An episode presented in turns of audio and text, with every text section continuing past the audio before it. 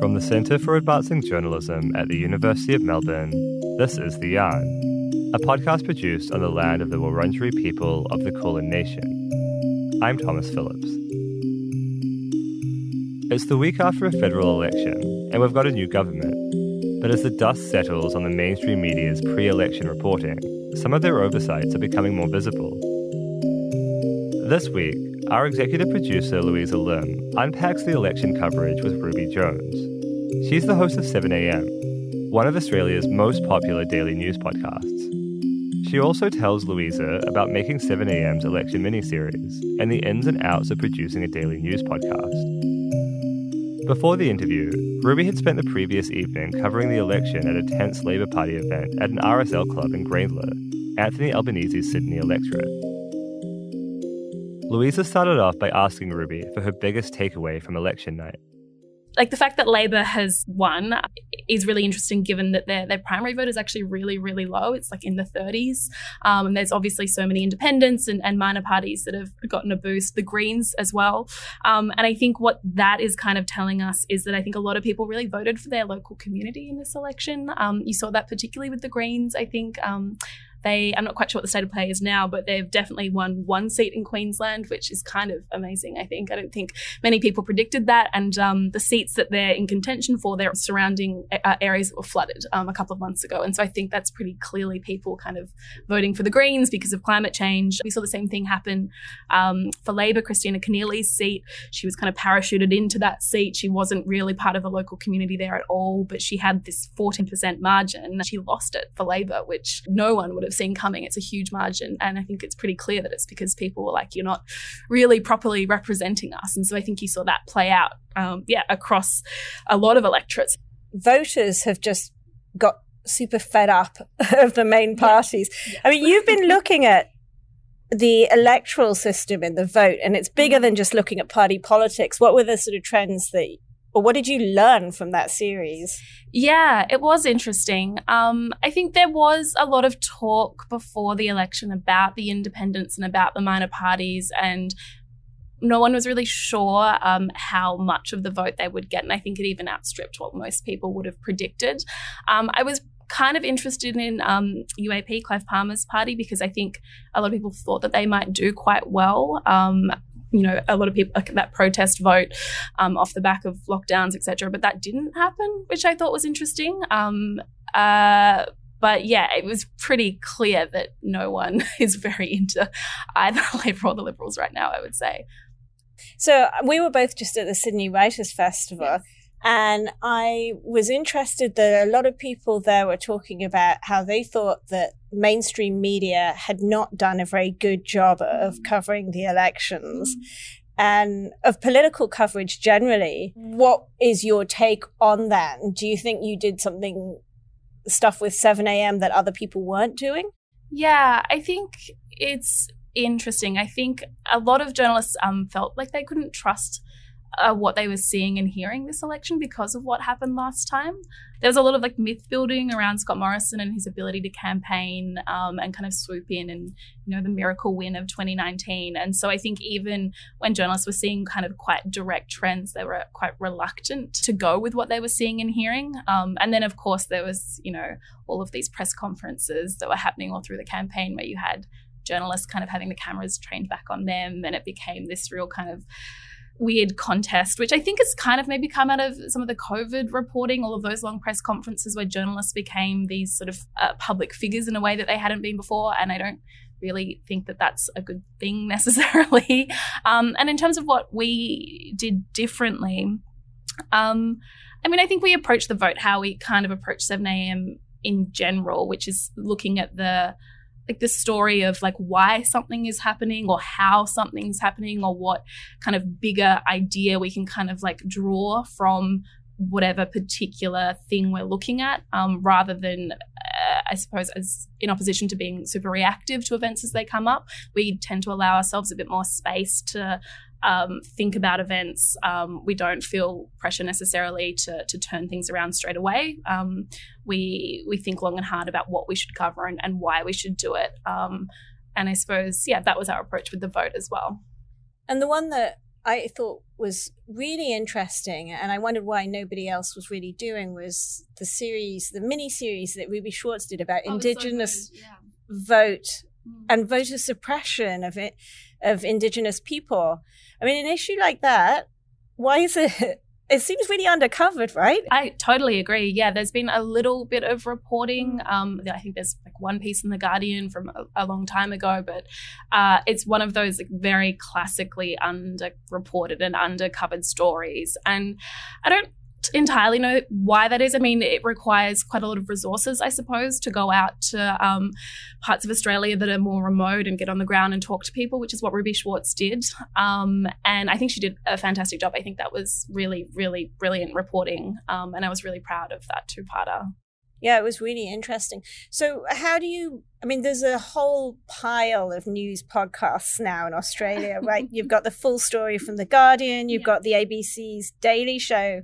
How do you make 7 a.m. distinctive or different, or is it just kind of an Australian copy of The Daily? Yeah, it's funny because uh, we've been around. I think we're now the longest standing daily news podcast. So the Signal, the ABC Signal, came out first, um, and then 7 a.m. was next. I wasn't part of it then, um, so it was established like quite early on, and it was clear the daily influences were very clear in um, the way that it was set up.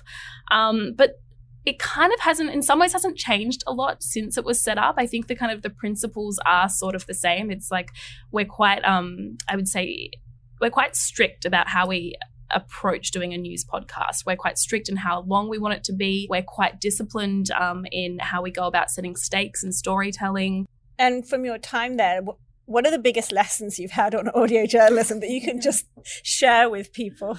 um, it's all preparation, really. Um, that's the biggest thing with interviewing. Um, I generally will know what I want to get out of every interview before I go in. Um, I will have done mock interviews, definitely for bigger ones, um, where the producer pretends to be the person I'm interviewing. Um, the I have like the beats of the story that we're trying to tell in my head, um, and I often ask the same question in a lot of different ways if I don't think that I'm really getting to the heart of the story or a person isn't really saying what I think that, what they really think. Um, often, if you just ask a question, um, a slightly different version of the same question, you'll end up kind of getting um, getting what yeah getting the real story from someone. Um, I'd say there's also I think real power in just listening to someone properly. Uh, I think that is something that I've um, yeah, I've really kind of come to understand. Um, just the very act of, you know, like actively hearing someone kind of loosens something. It creates some sort of little magic thing where you're kind of creating something. The best panels that I did, because I did a lot of panels at the Writers' Festival, were those which actually weren't super prepared, where it was an actual conversation. You could tell the person was listening and reacting. But then when you go into an interview, how much do you go in with a list of questions and how much do you just kind of throw those questions away and wing it? Uh, I think we've had a bit more, well, I've had a bit more flexibility, particularly with the political interviews that we've been doing. Um, they have been less planned and there's more, I think, leeway to kind of wait and see what is said and respond and react and direct as you go. Um, but some of the more kind of reporter interviews that we do, they're quite um, like I know exactly what I want from those interviews normally. So there's a, a real variation there between kind of having this sort of dis- discipline that we have to get the show the way that we know that we want it versus me having the kind of leeway to be able to lead an interview in, in the direction that I want to. And often, you know, like when you're surprised, that's a good thing and it makes for good audio as well. So it's a real balance. And you know, for people who are entering the industry now, what are the things that you wish you'd known when you started off in journalism?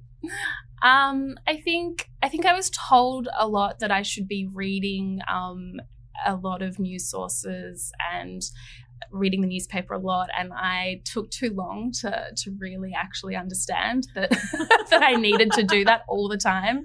Um, I think I just sort of thought that I could let my interests guide me, but it's not enough. Like you need to you just need to read everything. You need to like I mean I have I don't know 10 different news subscriptions and that's because I'm also in daily news now, but I think just in general no matter what kind of storytelling you want to do, I think that that is much more important than I realized when I was a bit younger.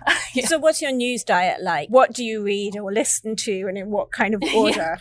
uh, so I listen to Radio National every morning. Um, I mean, it's all been politics lately. So it's, yeah, my diet for the last kind of six weeks has been basically Radio National campaign catch up on like the full story. Um, and then I kind of skim through all the other daily news podcasts. So ABC News, um, Daily, The Daily sometimes. Um, there's a few others as well. And then I have subscriptions to um, The Age, um, New York Times. Like I just check all of them basically, um, which you don't have to do if you're not in daily news, but I do think that you have to be reading quite widely. Yeah.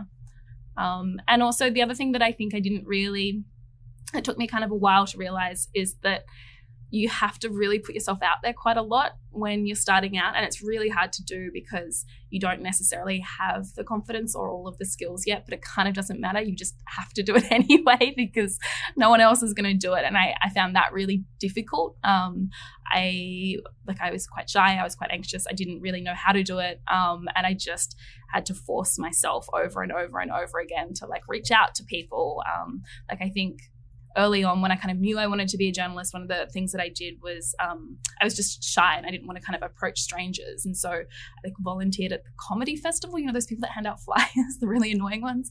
I was one of those because I was just like, that'll force me to just approach strangers and I just need to get over this barrier that I have. So when you say put yourself out there, what what do you actually mean? I mean, introducing yourself to people or finding mentors or being on social media or pitching stories to editors or, or, or exactly what? Yeah, I guess a combination of all of those things. I think um, you need to uh, like go to events and try and talk to people. it's horrible, and I hate doing it sort of this day, but I think that is a really a kind of important way to to build networks. And you kind of i think have to hassle people and it is uncomfortable to do um, but I, I think you need to kind of like obviously chase internships and when you get them you have to go and like ask them for another internship and then you have to ask them for like a job. And i remember hating it like really really hating it but i just don't see how else you can kind of get anywhere. But when you're at the start of your career when you don't have that much sort of published work mm, yeah. to offer yeah. how do you hassle people or and you know how do you how do you go about sort of putting yourself out there? Yeah it's a really good question. I mean i think obviously whatever you do at uni that is published is super helpful. Um so like you know the student newspaper and um like radio and all of that like every every bit of that counts. I mean i was told that heaps when i was at uni um, and i did do some but i probably didn't do enough. It's so important. It really will just open doors. Like whenever um, audio places are hiring they go to um, you know to these like local student radio stations and that's where like the, ta- the talent pool comes from.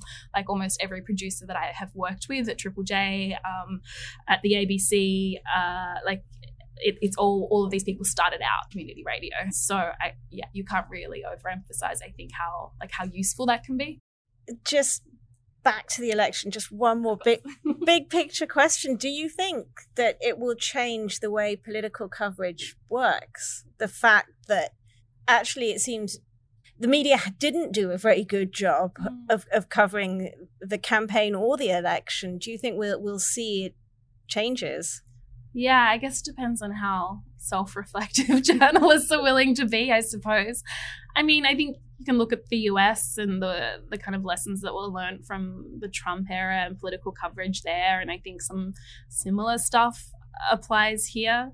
Um, I think, like, whether or not it's actually going to change, though, I, I don't know.